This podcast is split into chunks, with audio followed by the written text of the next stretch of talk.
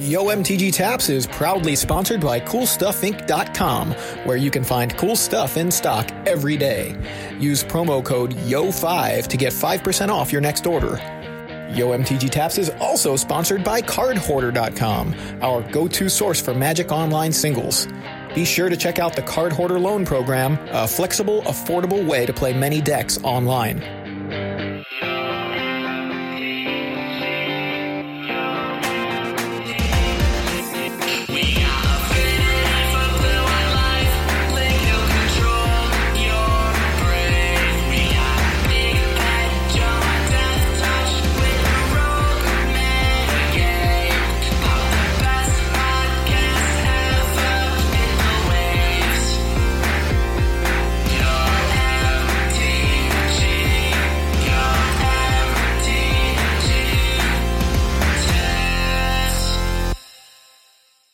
Everybody, and welcome to another episode of Yo MTG Taps. I'm Joey Pasco, And I'm Big Head Joe.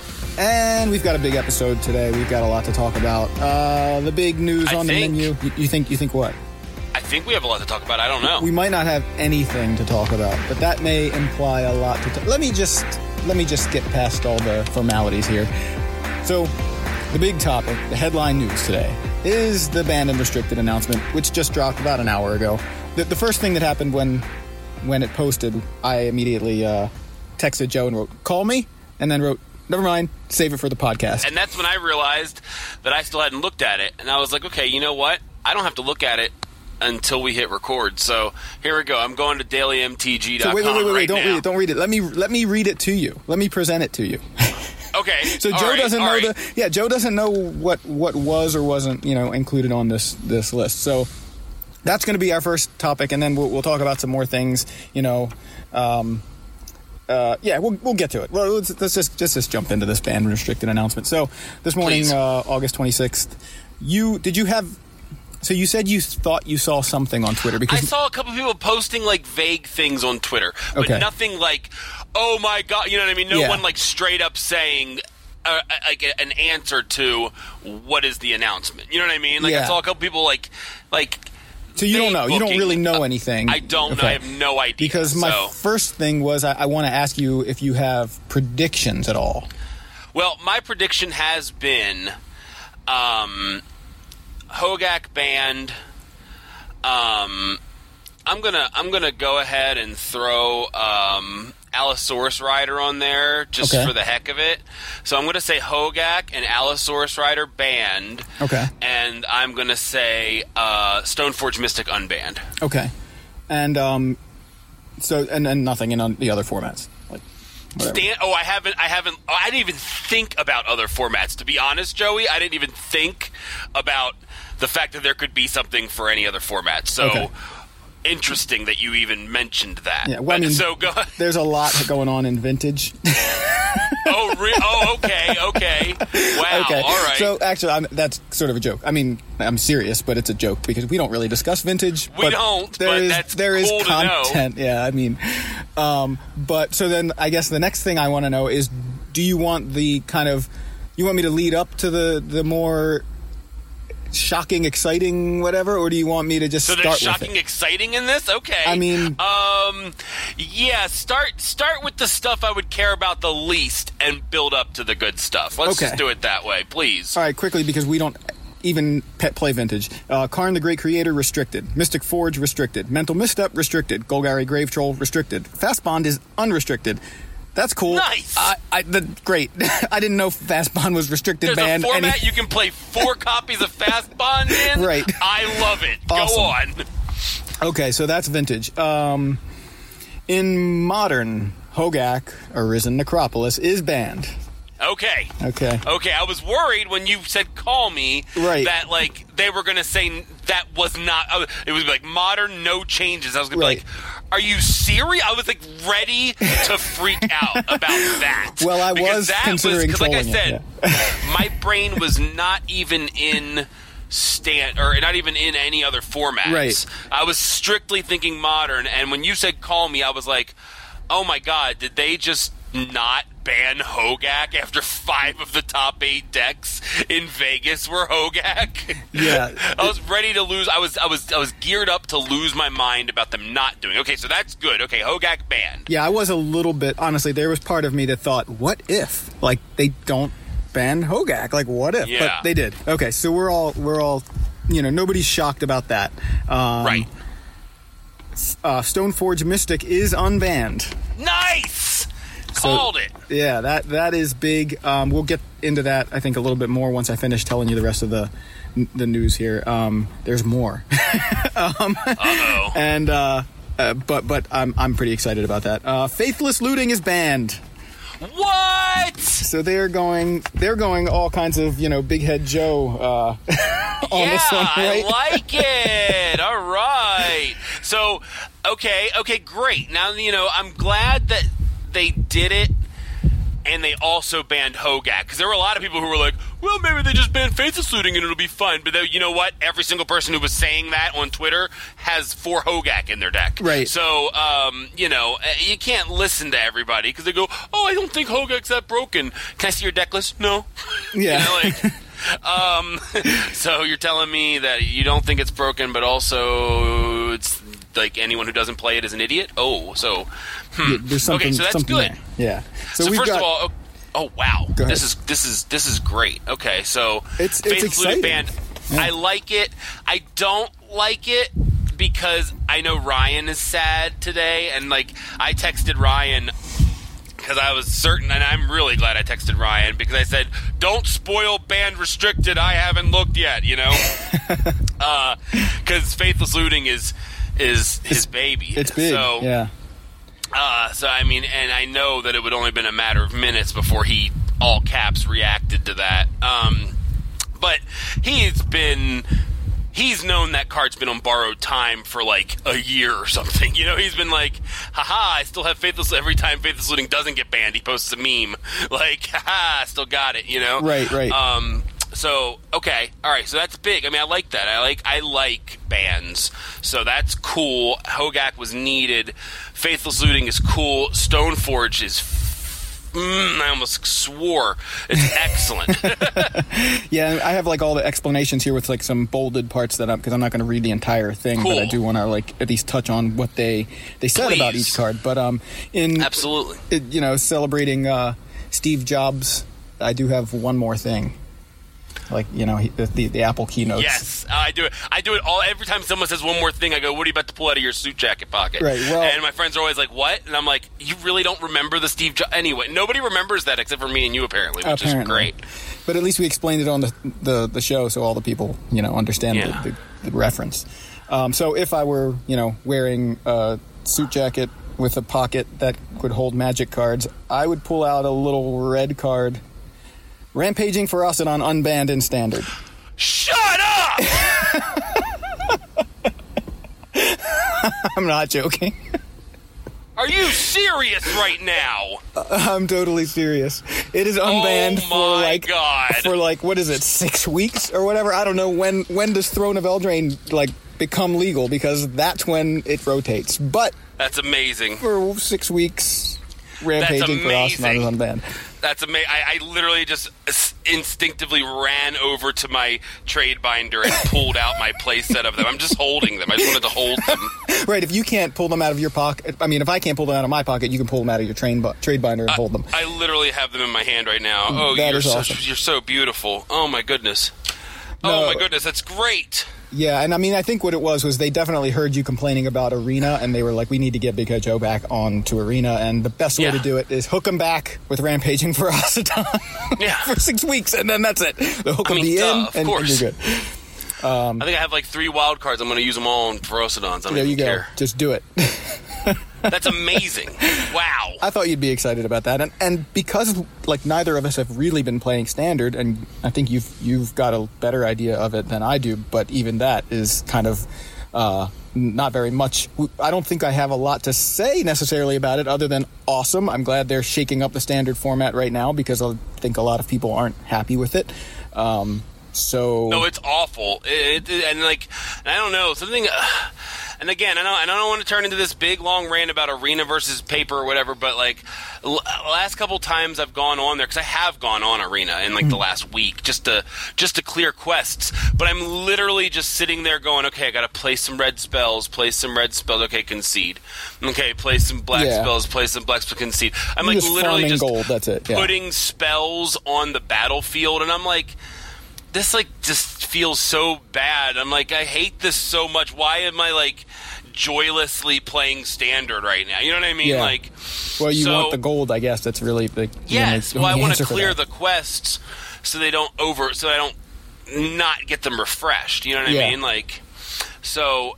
Uh, it's just so I'm glad to see a change. I mean, obviously, rotation will be a big change, Right. But I'm glad to see them do something different um, with standard right now. Uh, you know, and, and I think that that's great because Scape Shift is miserable. Um, Have you seen this Kethis deck? I think like this. It's n- kind of new. It's like I've heard people mention the card, but I have no idea what this card does. so. It's What like this it? new combo deck, and uh, you know what? I I believe it costs like black, green, white something. It's a uh, it's a card. I'm pretty sure out of like Dominaria, but you know what? I could totally be wrong about that. It's it, Kethis, is that? Are you sure it's not M20? uh, um, it might be. Just do you, do you have a computer in front of you? the I hidden don't. hand. Huh? Kethis, The the, hidden hidden, hand, hand, yep. is M20. Okay, I see that. Look, I'm, I'm it's so far under my radar. I don't know whether it came out last April or last July, you know, June or July or whenever Hmm. it was that M20 came out. Um, but apparently somebody uh, broke a deck or broke it and you know built a historic deck with it, like uh, the legendary deck, because uh, it allows you to play legendary cards from your graveyard. So they just built an entire like strategy around Mox, Amber, and um, Ah, there's there's a card that mills you for two every time somebody plays a historic spell, I think. And so you're like milling yourself. It's a self mill deck. You mill yourself. You mill all these legendary cards into your graveyard, essentially playing dredge and standard uh, because you're milling your cards in your graveyard, then playing them from your graveyard. So essentially, it's Kethis dredge, um, with n- not the keyword dredge though. So lowercase dredge lowercase d. Um, but there is a deck. Uh, obviously, uh, it, it's pretty new. I only heard kind of rumblings of it. I just know that that's sort of the way Right. what it's built around. Um, and then you can mill your opponent out because I think you can get it to a point where you have an infinite, or, or n- not maybe maybe not infinite mana, but a lot. I think you just keep playing Right, and replaying Mox sense. Amber, right? Like you, and then you mill your opponent. You mill yourself, and then you mill your opponent. It kind of sounds like Hogak, Mm-hmm. like the old Hogak altar bridge decks, right? Like I'm going to mill myself until I have enough resources to just mill you out with altar altar of dementia. Like it's basically somebody said, how can we build the original Hogak deck in standard, and uh, they did it. So kind of crazy. Um, I don't know too much about that, and I'm sure I'm missing. Bits and pieces of it, but that's the the gist of it that I heard. I've got the list right here And- from yeah. um, okay, from Stanislav from is Stanislav like Sif- Cifka. diligent excavator or something? Diligent is that the, what's the name of the card that mills? Fibblethip, Yeah. Lazav, the Multifarious. Yeah, which which copies Kethis because you need Right. Kethis in play. Like you, like that's a big card. So it's I think it's a pretty fragile combo, but uh, but it's interesting that somebody built it and. I think they uh, kind of caught a lot of people off guard because, like, what is going on? But now I don't know if it's a good deck going forward. I don't know if people know about it, um, if if it's gonna gonna stick around. And plus, now we have rampaging Ferocidon, so we're all just in a you know a sea of red right now for standard. I'm totally kidding. Um, but we'll see. I just wanted to mention that because it is an, a, a deck that I heard rumblings Right. about. Um, but the big stuff here, you know what? I'll, I'll read you the little section about standard. So uh, they they said that while we're generally happy with the health of standard right now, we believe Rampaging Ferocidon will improve the metagame's general balance and ability to self-correct for the remaining core set 2020 standard season.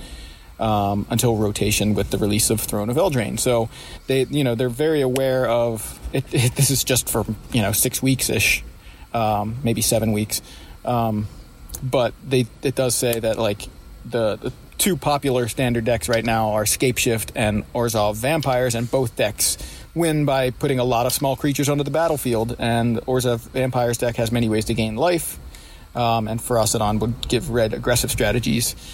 and other decks like Jund Dinosaurs, an additional option to fight Scapeshift Shift and vampires. Uh, I said I wasn't going to read the whole thing, but I basically just read the whole thing.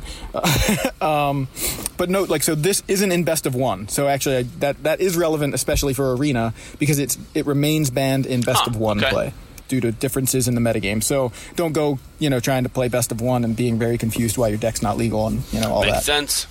Um, uh, so modern, uh, modern, like so, I, I think really the the Francesco Amati put it best in his tweet. This changes everything. I saw his tweet from this morning, and it really does. Like this is huge. So first of all, Hogak being banned, which we all expected, really put takes a lot of pressure off of the metagame because you know we're all main decking like surgical extractions and ley lines of the void and you know four copies of rest in peace in the in the sideboard. Like the graveyard hate situation is just untenable. Uh, and so hogak being gone is great. Um, stoneforge mystic being unbanned gives like this great tool to fight fair uh, you know, quote unquote fair, uh, on the ground, and because basically it's usually Stoneforge into Batterskull. I mean, it's funny, you know, Stoneforge is unbanned, and really the card that that we're really talking about here in most cases is Batterskull because Umezawa's Jitte is is banned. we don't need to worry about Stoneforge Right. fetching that. Uh, and the the swords, like Sword of Feast and Famine, which I think is you know probably the best of the swords, um, arguably uh, are you know they need a creature there. You, you can't you can't just fetch it up and put it into play and it comes with a germ token like Right. Batterskull. So you know the, the level one here is uh, is Stoneforge into Batterskull, which is exactly what it was back in Standard, and um, I like how Wizards like the way that they framed it. First of all, to get the Hogak stuff out of the way, they acknowledge, okay, we since the release of Modern Horizons, Hogak, blah blah blah, we tried restricting, or they, they actually wrote restricting, so obviously that's not right. But they banned Bridge from Below to weaken the deck, uh, and then since then it continues to have a high win rate and oppressive effect on the metagame. Uh, it's clear that Hogak is the crux of the problem, therefore it's banned. So you know they they acknowledge they they tried they took a half measure and thought maybe the metagame could uh, adjust that way, and it didn't work, so they're going after Hogak. Makes sense to, to basically everyone. Um, we want to avoid taking a half step that once again leaves the metagame in a place where it can't self correct. Over the past year, graveyard based strategies have been occupying a large portion of the modern metagame to the point where deck building diversity is being suppressed. Um, this is reflected in the rise of heavy handed main deck anti graveyard cards like Surgical Extraction, Leyline of the Void, and Rest in Peace. Now, here's the big thing that I, I, I like. We'd like to shift gameplay a bit away from the graveyard and back toward the hand and battlefield. Um, so I, I think that's kind of that's where we're getting Stoneforge Mystic back. Uh, and that's also why it says, you know, the, the key card enabling the majority of graveyard focused decks is Faithless Looting. So uh, you have like Izzet Phoenix, Dredge, Bridgevine variants, which uh, which which are all mentioned here in the article, and um, you know, Hollow One was another one that's not mentioned here, I don't think. But um, oh yeah, there it is, Hollow One. Sorry, totally, my thumb was over it. Uh, so. Um, yeah, so all these graveyard decks enabled by Faithless Looting um, are taking a big hit right now, and I think banning Faithless Looting is a great way to sort of um, get people away from trying to play graveyard decks so often. Uh, but it's just kind of it's just an enabler. So we all those decks could potentially survive, and I think I guess to to start off, I think Dredge is um, is still a deck. I think Dredge just cuts the faithless lootings uh, and puts in uh, what's it called insolent neonate in its slot at least to start and i think dredge can you know can still be a powerful deck now it's not going to show up in the quantities it once did uh, and at least at first until someone figures out a way to, to possibly break it again but i do think it's still a deck i don't think looting was the be all end all in that deck and i think that's going to be um, that's that's still going to be the best graveyard deck after looting Yeah. being banned. That's my opinion, uh, at least at the beginning, until someone you know puts something else together. But Izzet Phoenix? I think is another story, and I think this is where you were saying like Ryan. I assume is a is a big fan of. Of faithless looting in like is yeah, it Phoenix? he also, I mean, right? he also had I- Hollow One built for a minute, so he's Yeah, okay. got a lot of decks that, So, uh, that uh, revolve around Faithless Looting, so. Yeah, so I think Izzet Phoenix is going to take you know the, the maybe one of the bigger hits in, in terms of like the big decks in the metagame. Izzet Phoenix was poised to kind of be one of the best decks post Hogak, I think. Uh, but that was presuming that looting was still in the format, and I don't know how like Izzet Phoenix adjusts to this. I think um, you know they're what it loses is another cantrip, another way to get uh, Arclight Phoenix in the graveyard, another you know one spell that triggers a thing in the ice or triggers an Arclight Phoenix. Like that card fulfilled so many roles in that deck that, and then of course an extra casting of that spell because it's got flashback. So it it was so huge in that deck that I really wonder. Um, th- there's not going to be a card that can fulfill all those roles. You're going to have a card. You can put another cantrip in there, like I- you know. Just I'm not play sure Burning what. but- Inquiry, you cowards. yeah, yeah, that that that works. It's uh, it's kind of like a cantrip, kind of. a spell and makes you discard cards. I mean, maybe that's what we have. We have Hollow Phoenix decks. Just just merge Izzet Phoenix with Hollow One. Um, but uh, yeah, I don't know. Um, I don't know where it goes, but it really feels like that is looting is such a huge shakeup to the top of the metagame that I'm really excited to kind of see how how things go forward. Now, Stoneforge Mystic um, is uh, at least on the surface for me going to take the slot where I had Wall of Omens in my blue white deck, which last episode we talked a lot about my Nice. blue white deck and welcome to all, all any any new listeners and thanks to everyone who um, who shared the episode and listened last week. Um, I know in the, the blue white community Discord that uh, Fran Amadi has set up, um, we a lot of people were talking about my the episode in my list and uh, and kind of iterating off of that. My list was iterated off of um, Doom list, which is a uh, MTGO uh, handle. So anyway, um, I'm not taking any credit for the for the list because it was totally totally just uh, started with a base of of Doom list, which he has written a uh, a whole article, a primer on. But I think all these primers are going to have to change because we've we've really got a, a wide open metagame now that we don't have to main deck surgical extraction or pack so many goodness. uh, graveyard hate cards. Like it's just nuts.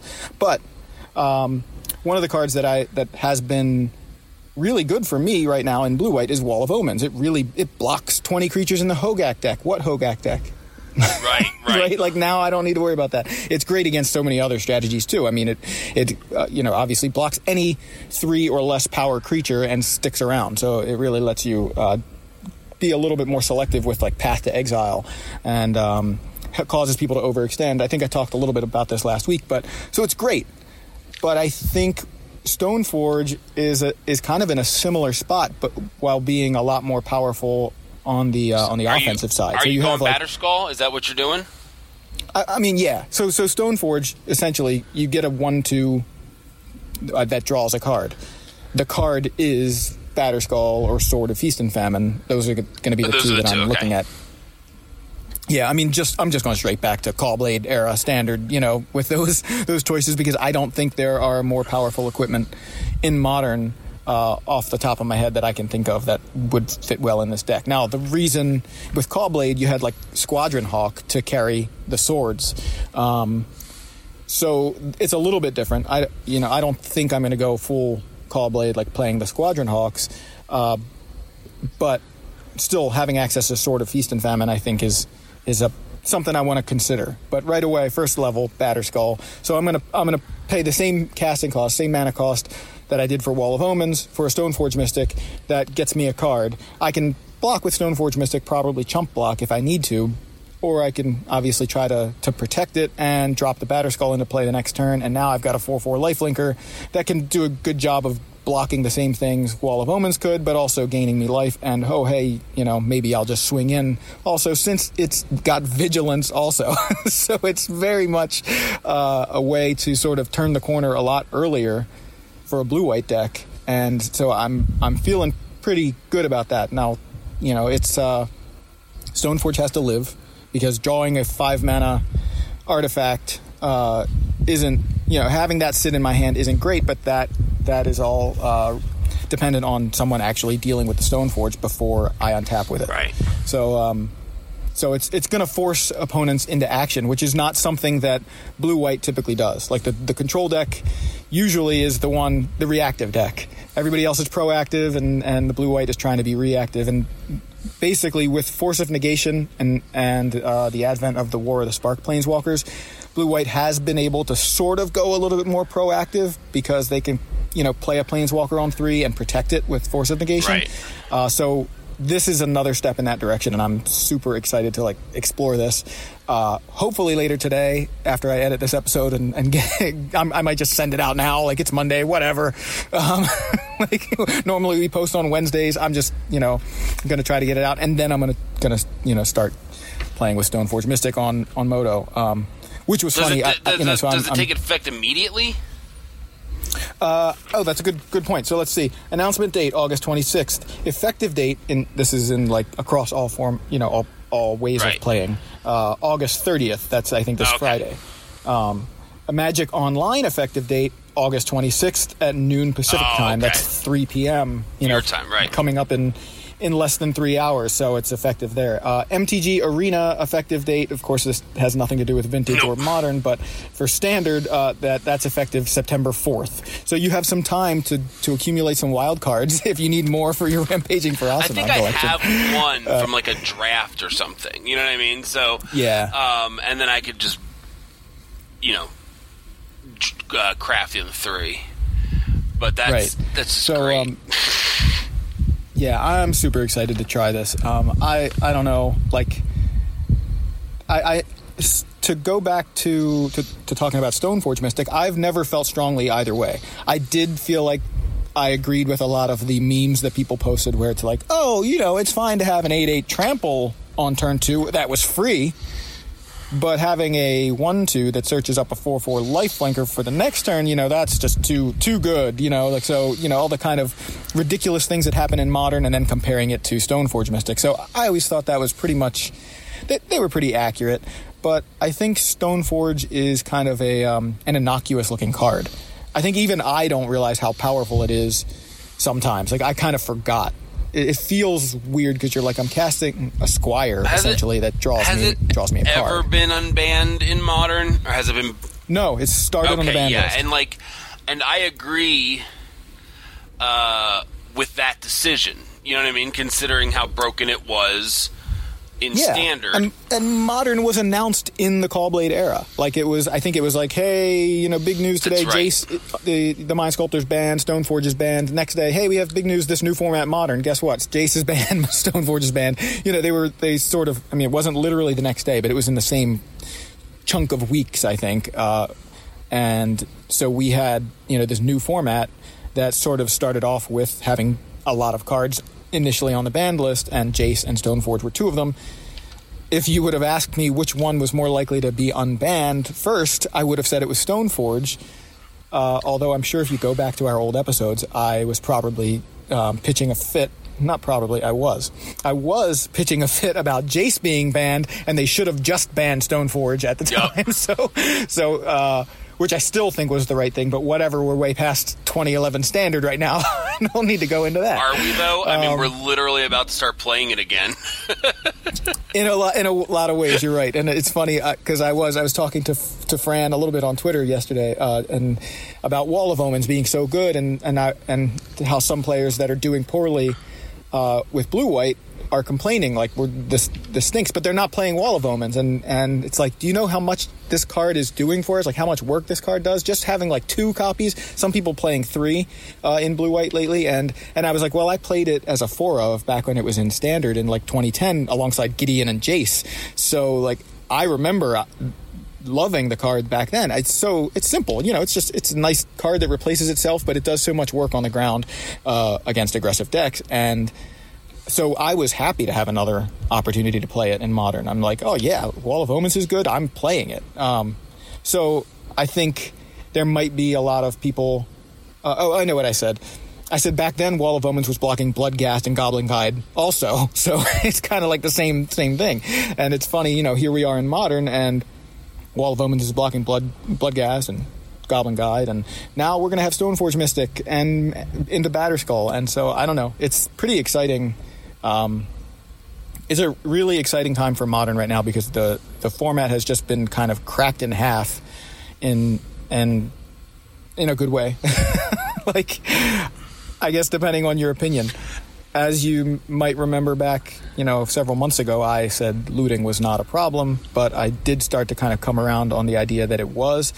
I don't think I felt too when I hit strongly you with about lightning looting. skelemental, is that when it was? It was it was right then. Yeah, like, I got hit with like, lightning discard- skelemental. I'm like looting. And I have to discard two.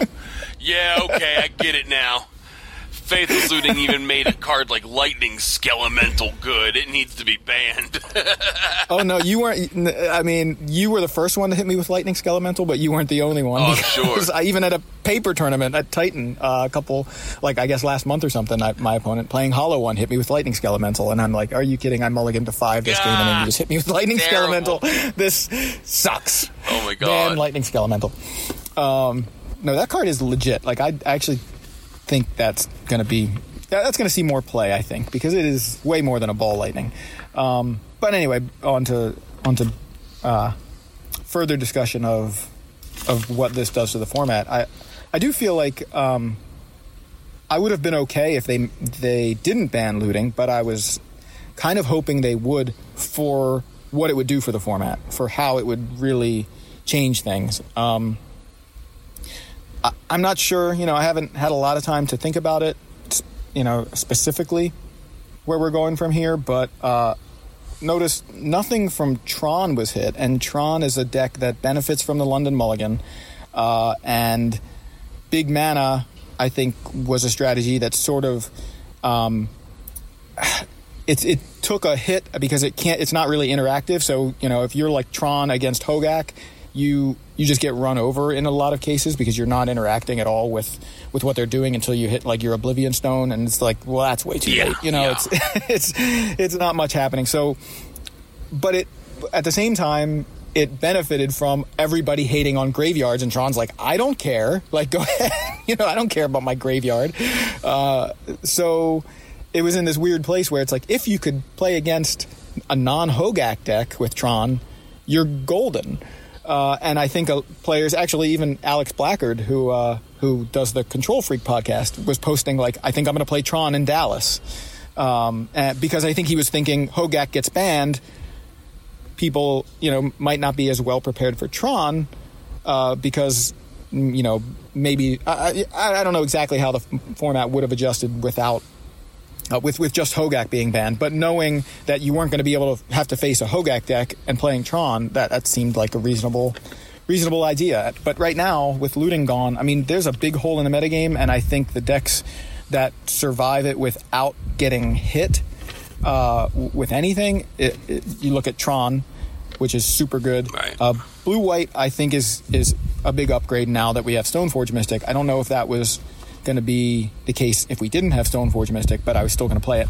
Um, and uh, the other big one that I'm thinking about is is the Thopter Sword. You know, Urza or Urza Thopter Sword, whatever you want to call it. These Urza decks, um, because again, nothing nothing hit here, and with people uh, cutting their surgical extractions, at least from the main deck, you know nobody's going to hit your Thopter sword with a th- surgical extraction, um, or your Urza. You know, like that, it's that's that's not coming in game one. The graveyard hate's gone, so that's big, I think, for the deck. Um, even if Hogaak was a good matchup for the deck, I, I think it's still a big player. So I think uh, those are the decks that I'm looking at to be the the big uh, contenders right now. Now that Izzet Phoenix has kind of been crippled, Hogaak's gone, Dredge has been crippled.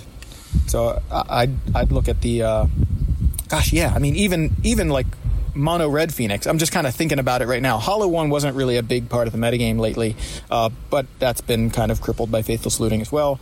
But mono red Phoenix, like the prowess decks, Faithless Looting was a big part of that strategy because Arclight Phoenix, like Arclight Phoenix decks are now, you can say it, it was bad. You, you like to say it was bad in standard, but good in modern. I don't think it's good in modern anymore.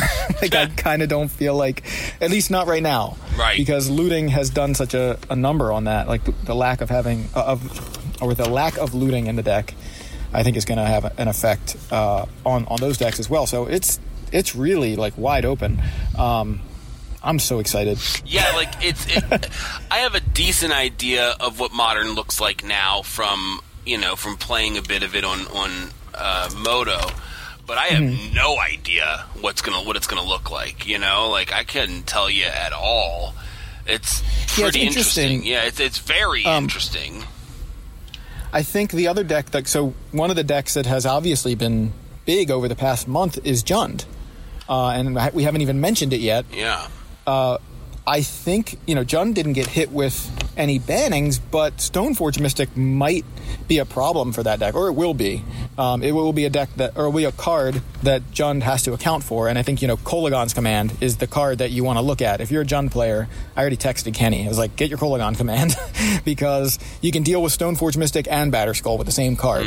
Um, it's uh, that's going to be a a, a card that you're going to see a lot of in Jund if Stoneforge Mystic starts showing up in the numbers that I think all of us expect it to. So, um, it's you just got to respect it. I'm not saying Jund can't adjust to it; it can. But I mean, what nice four five Tarmogoyf? You know, like I'm going to just blank its its damage every turn with a Batterskull. You know, like okay, you can deal four, and I'll just swing back, or you can just sit there and not attack with your Tarmogoyf. That's fine too. like, Right. like you know, I would say Tarmogoyf is generally a four or five most often, um, and so I think it's kind of uh, it doesn't blank Tarmogoyf, but it really makes that card a weaker card in the deck. Maybe Jund takes a different direction. I saw some people playing Jund Planeswalkers in um, in Vegas, but Huh. I, I don't have like a list in front of me. But there were like there were no Bloodbraid elves. It was like uh, the new three mana Chandra, the Acolyte, Yeah. the Flame, I think, uh, was in there. Um, so more of a Planeswalker direction, which is interesting for Crazy. Jund. I don't know how, how well the deck did.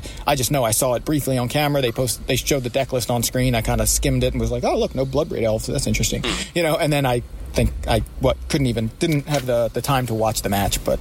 Uh, but you know that's another direction for Jund. I still think Jund is a good deck. I'm not uh, saying anything to the to the contrary, but Stoneforge Mystic is going to have to be respected, I think, for Jund. Absolutely. And really, a lot of aggressive decks, right? Like, what does Burn do? like, Right.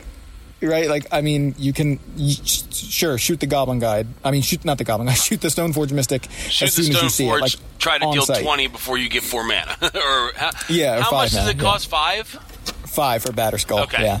So it's. Um, I, I was having a uh, like a short discussion a little bit on uh, on Twitter last night with um, with Jarvis Yu and uh, Nick Prince, who were kind of talking about how good Stoneforge is, and maybe it's not a good idea. You know, all these Yeah. people saying Stoneforge should be unbanned, and maybe it's not a good idea. And um, and Ben Stark was saying some things on coverage on on uh, Grand Prix Vegas, like Ben Stark's points were this card. You know, you pay two mana, and it requires an answer, right? So you pay two mana, you draw a card. Now it requires an answer. If they answer it, you're, you're up a card, right? You traded your Stoneforge for their card, but you're up a card. You have your your Batterskull or or your sword. Um, and then if they don't deal with it, it's like it's going to take over the game. So I I was like, that's a great point. I really hadn't considered it in that in that way where it's like you pay such a small investment you have a there's a very small window of time for them to deal with it uh, and and then it, it can take over the game. Um, Vendilion Clique is going to be great if we're going to see all these Batterskulls because if you have the three mana and the Clique in hand and they activate their Stoneforge, you can at least click them and steal the Batterskull out of their hand. That's going to be an interaction you're going to see a lot of again Nice. that's you know instant speed discard spells which don't really occur a lot uh, but vendilion clique is one of the exceptions i think that's going to be big um, yeah I, I don't know this is super exciting and i'm so excited to see where the format goes right now it's like i, I just want to like go play magic this is great Yeah.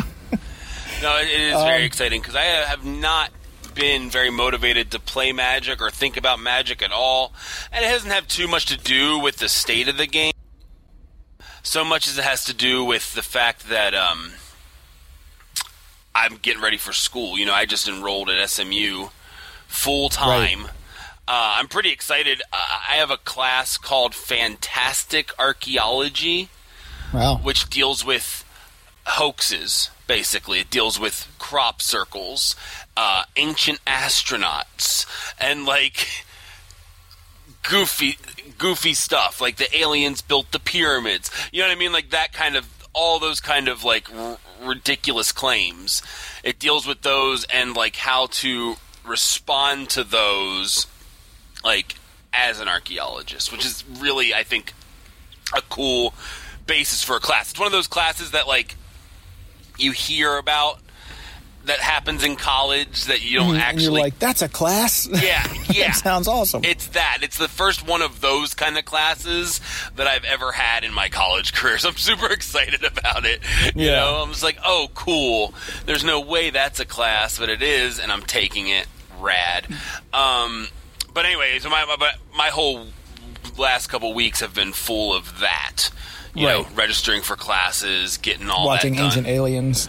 You know, yes, all exactly. the season just binge watching Ancient I Aliens. do so want to watch that show. Like once this, I haven't watched any of it to be honest.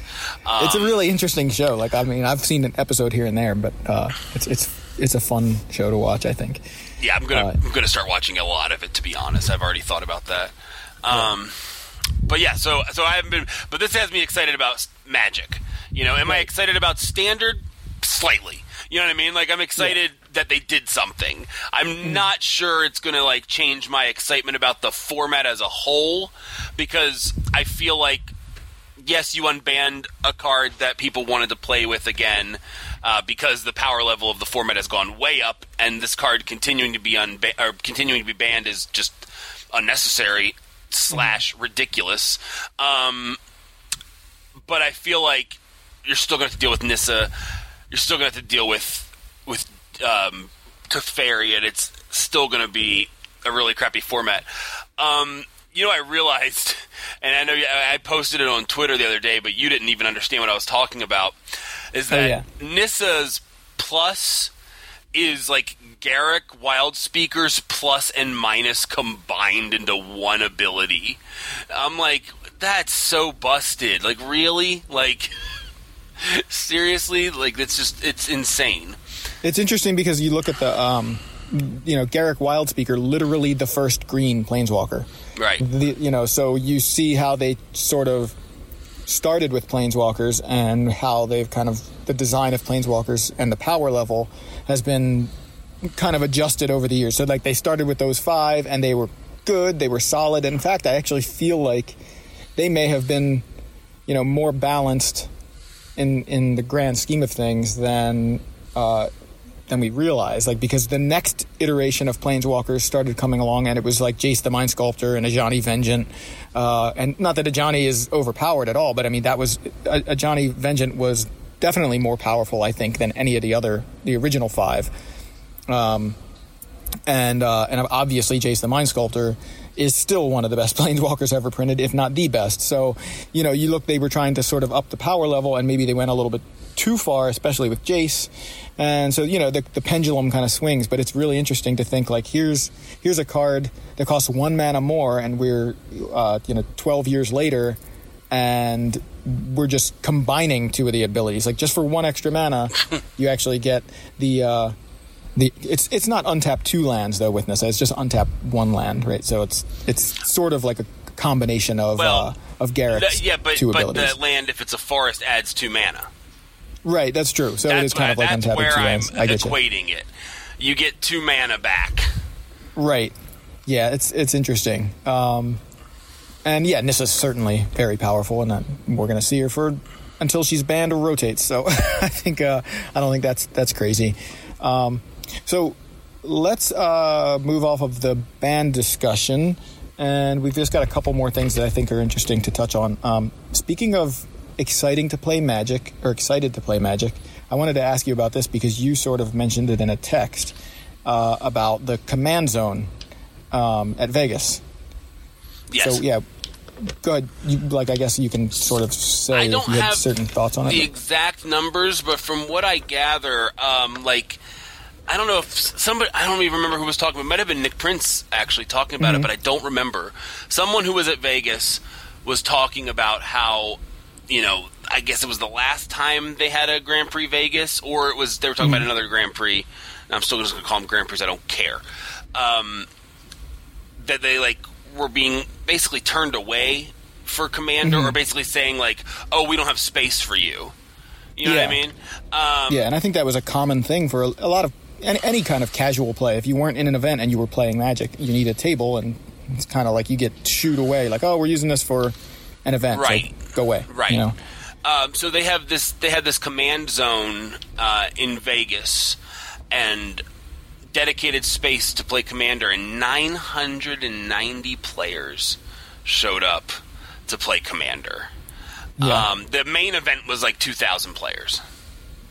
So um, that is a that's a big deal. You know, I mean, that's a Yeah. big deal. And then just shows you the power of like casual magic and like how Right. casual and kitchen table magic isn't going anywhere. And if nothing else, um, organized play being horrible for so long bolstered uh, kitchen table magic. You know, like because everybody was like, "Well, I don't want to play that because it ain't worth it. I just want to play Magic and have fun and hang out with my friends." Hey, look, Right. here's a format that is designed specifically for that purpose. You know, Yeah. um, I love that they did this. I think it's it's great, and I think it's it's really encouraging um, for you know to be able to say like I'm going to go to this big event, which you know the headlining uh, event of it or the headlining tournament is is this competitive thing, but I'm not entering that because I you know I don't play that format or I don't I'm not confident in my play skill, but I love playing Magic and I just want to play casually. Uh, it kind of for years you walk into one of those events and like you said it's it's like well is there space for me to play casually? Can I like just be here? It's and interact with vendors and other people in the community and if I'm not playing in the main event or do I have to enter a side event? Like can I just show up and just be here and like enjoy the atmosphere of this community where normally I get to only experience in small numbers at like my local game shop. Here I can be with hundreds or thousands of other players and uh, and enjoy this game. Like I, I think that's great that that you could do that for years, but there were these little kind of problems where you didn't have the space to play.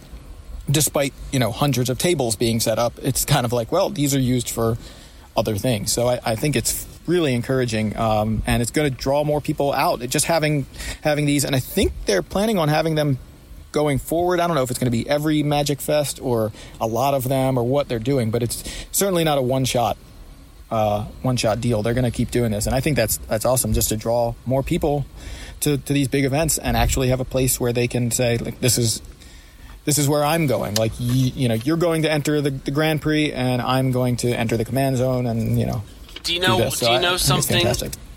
like this really makes me feel like the um, the name Magic Fest is deserved. You know, Mm-hmm. Yes, and I and, and you know what? I just said I'm going to call them Grand Prix, and I'm not going to change. I'm literally going to change it right now.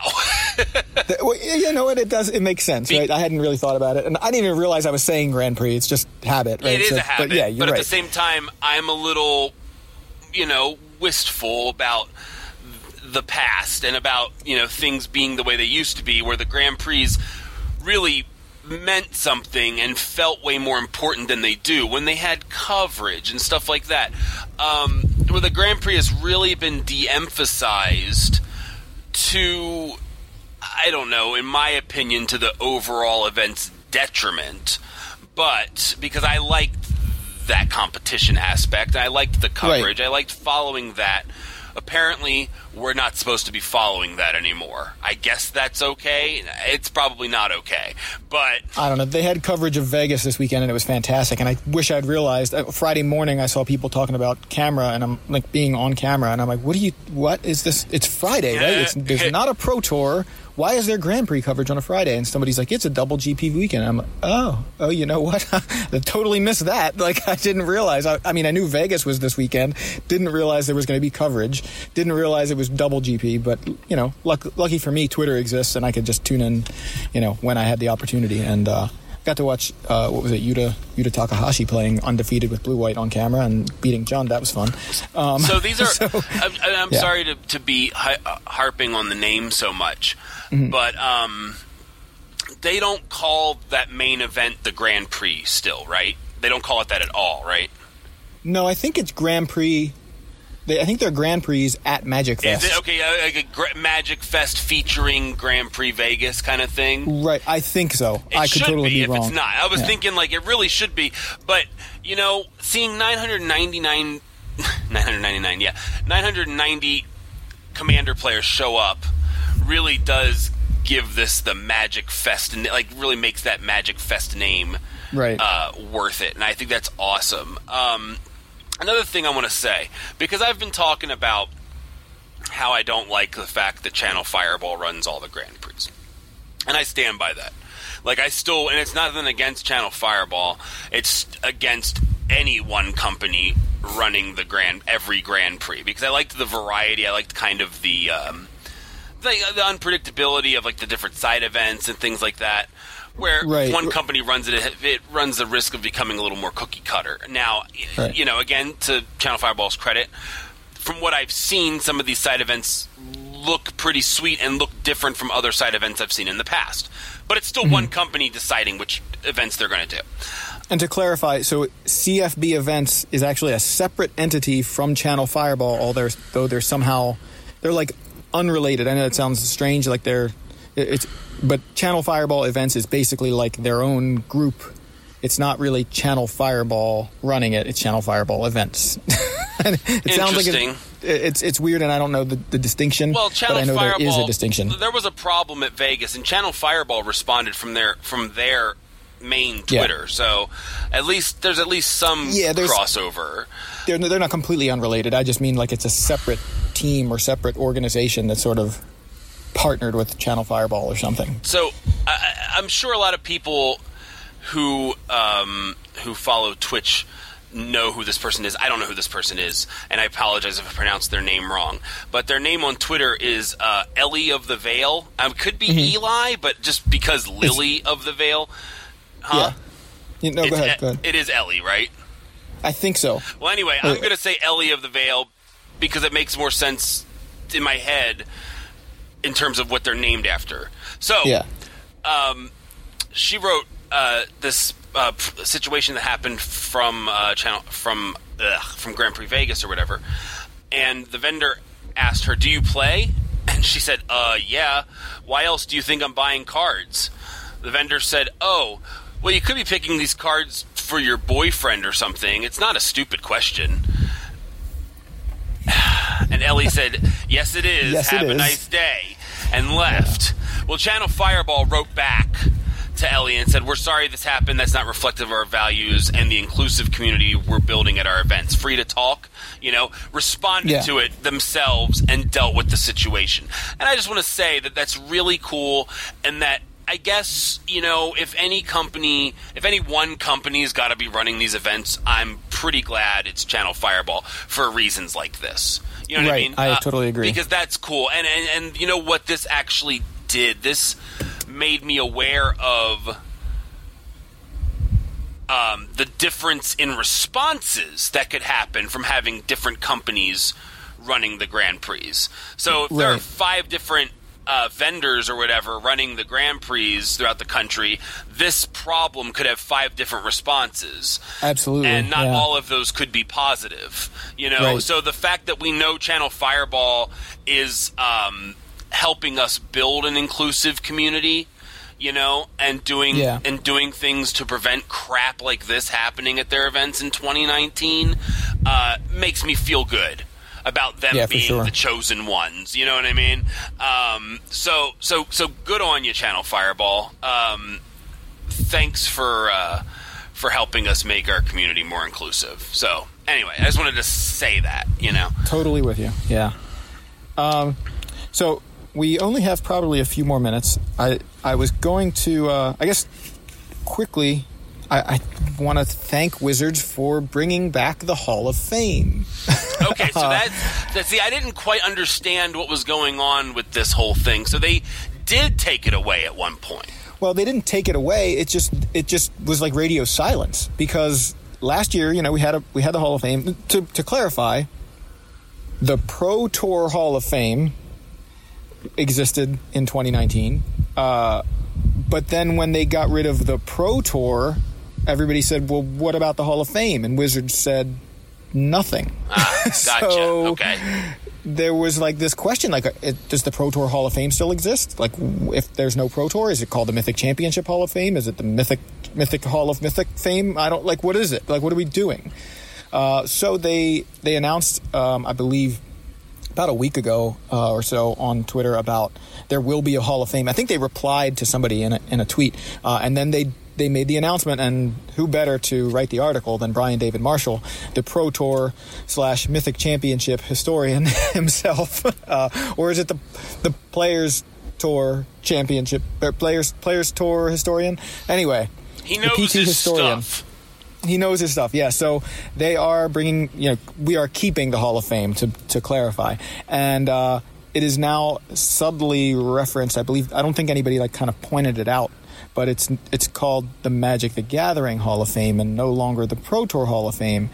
And uh, the implications of that are huge because before now, uh, the play the, the people in the Hall of Fame could only be players. It was basically like the Hall of Achievement, you know, like Hall of you top eighted this many Pro Tours or won this many Grand Prix, and you know, this is this is how you get into the Hall the Hall of Fame, and it was for the Pro Tour. So people that don't play on the Pro Tour really had no chance of getting into this, and um, I think for a lot of people that felt weird, right? Because like, who sh- should Richard Garfield be in the Hall of Fame? No, it's the Pro Tour Hall of Fame, so no, he shouldn't. and I understand that, but what I guess the question is.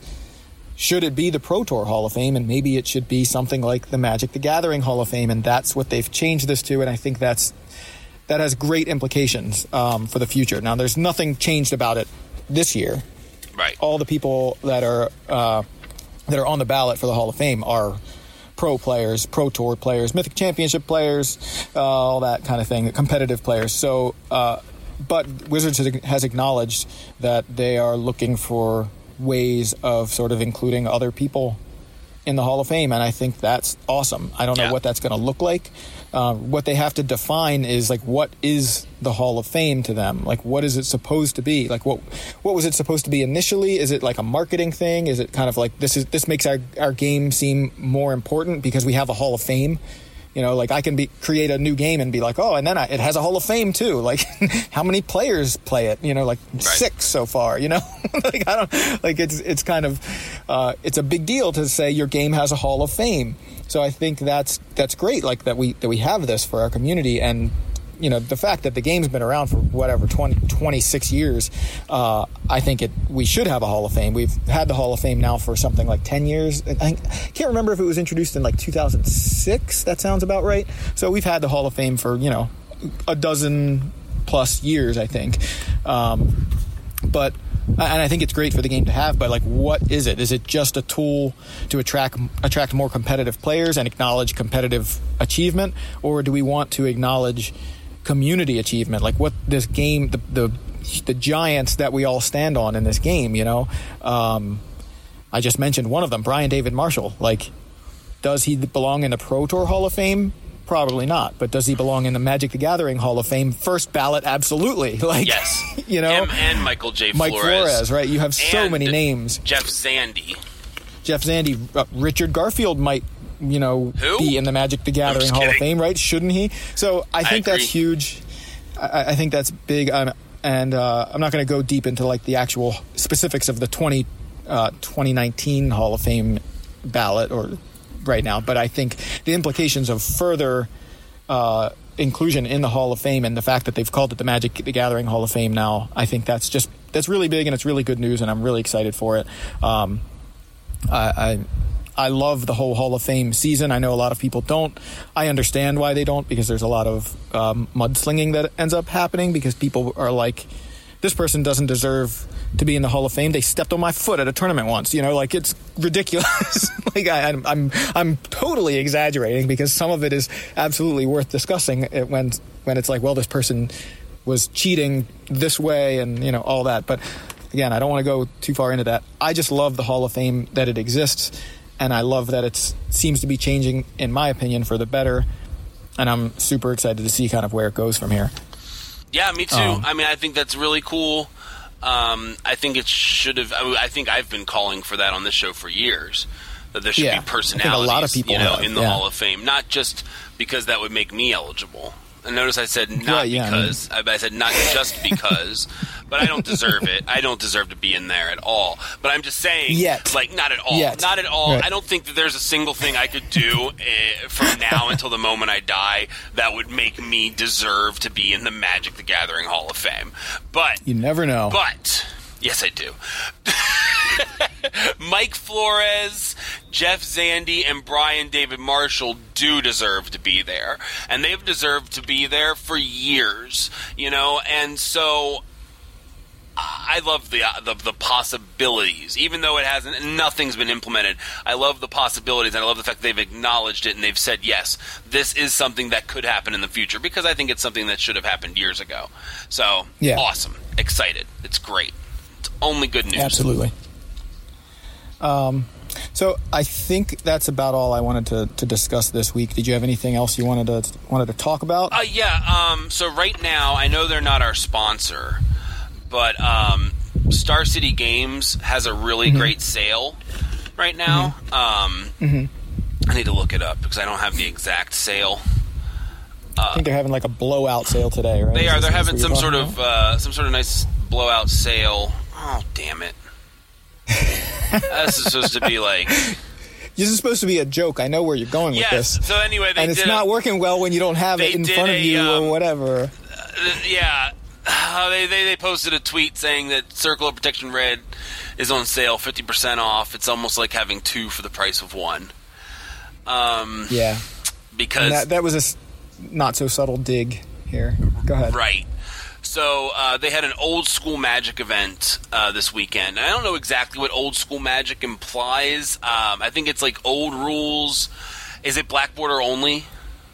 I'm not sure either. I just I know there's a community that pretty cards. much So yeah, like there's some sort of there's a community that only wants to play like old school Magic. So I'm I think that it's got a certain limit on you know in terms of which sets are included, and it's the you know the, only the earlier sets, and maybe even like you said black border only. Like I, I don't know the details. It sounds like fun, but a lot of Magic sounds like fun to me. So yeah, uh, the amount of time I have to play it is where I'm I'm struggling. So yeah, for sure. um, so uh, Brian Weissman um, supposedly who you may know as the uh, as one of the very early players who uh, made popular by uh, a deck called the deck back in the 90s um, this guy you know he's he's a it was a very good player back in the in the early days of magic yeah. yeah Um, well, he won with the deck. Uh, now, however, there was a problem when um, he posted. Somebody had posted a picture of his deck online, and he had one. Um, what do you call it? One circle of protection red in the sideboard. When right um, because he won the event i think i think it was like he, they're posting the winners deck list or at least that's what's implied right um, right So then later on, when he was playing in like the final, somebody had taken a picture, and he had two circle of protection red out. It wasn't the finals. It was like earlier in the day. I feel like it was Oh, like round. In, in an earlier round, somebody posted a picture of him playing, and he had two copies of Circle of Protection Red in play. And then when the deck list was posted after he won, it only had one copy of Circle of Protection Red in the sideboard and none in the main deck. And so it's like, okay, wait, what's going on here? And I believe the explanation was Excuse. yeah, yeah, uh, was there's no rule that says I need to use the same deck list in the event as I allow them to take a photo of, and that sounds absolutely ridiculous. Um, maybe there isn't a rule against it, but the implication is that you're saying, "Here's the deck I played in the event," and if it's not, what's the freaking point? So it's like it, I, it's a terrible excuse, um, and I don't care if I, I don't know how you can honestly like expect people to, to believe this um, and even if you're absolutely being honest like i really don't want to share that i have two copies of circle of protection so i'm going to take one out for this picture. You know like really? That's what you're doing? Like you're doing this is this is important to you? Like it's just ridiculous. I can't even imagine the thought process here. I, I, I don't know. Because it It's was just- made up. because Right, it wasn't well, the uh, thought yeah. process. it's sad because I, you know, I think I had some amount of respect for this player just for his historical place in Magic. I don't know him. I've never talked to him. I just knew his name from old school Magic, not the format, but actual 90s Magic. And it's sad to see somebody doing something like this and uh, and then making like this ridiculous attempt to cover it up. I don't know. It's it's, it's crappy. It's pretty bad. Yeah. um, but it sounds like he like he returned the trophy He did. And so, so the good news is, regardless of what you feel about um, his excuse, um, he returned the trophy, and the winner of the old school championship upon replay was Jonathan Salem.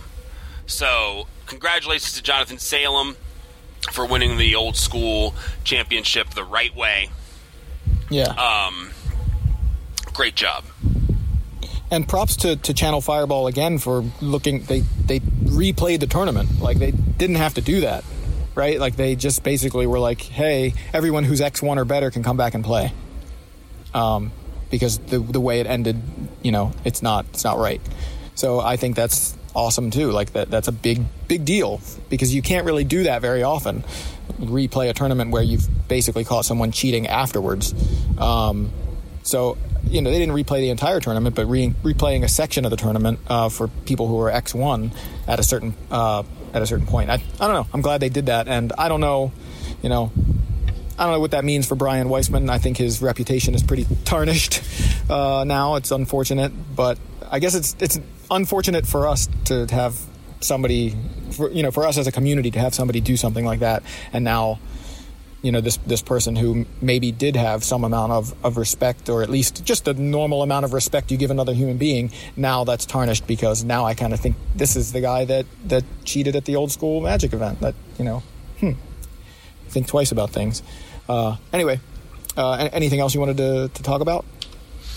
Uh, no, I think I'm good. Um, it sounds like Vegas was really fun. Um, It does. I love Vegas. I mean, I might be moving to Vegas in a couple years. I don't know. Uh, we've definitely discussed it, so um, it's uh, it's pretty sweet. And so, you know, Vegas is a really fun place to have a big Magic tournament. And And they always seem to. It seems like at least ev- every year, every other year, they go back to Vegas and have something huge. So that's really they cool. throw down, yeah. yeah. it's pretty sweet. Um, but uh, I, I, I'm looking forward to, to you know to see how they're going to keep building off of this. I mean, go off the commander's success. I'd love to see them continue with more like actual video coverage. You know, um, Me too. so you know we'll see where this all goes. Yep. But pretty sweet, and uh, congratulations to everyone who won, including uh, the players who won the main event. We never mentioned Simon Nielsen and Alan Wu, our champions in Vegas. What were the decks? Hogaak and Hogaak? It was Hogaak and limited. I don't know what the limited deck looked like. I didn't really look at that, but um, Sure. Yeah. I think there were like five Hogaak decks in the in the top eight of the Five, modern yeah. event. Mhm. Something like that. Ugh. Ban that card. yep, for sure.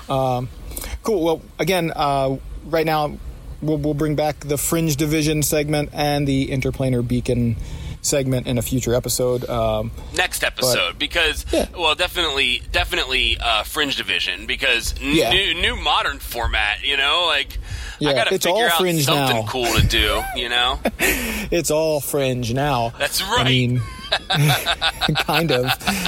Uh, it's wide open. So go enjoy Modern, enjoy Commander, enjoy Magic the way you want to enjoy it. Enjoy playing Rampaging Ferocidon and Standard. And uh, until next time, we're Yo MTG Taps. Make them have it.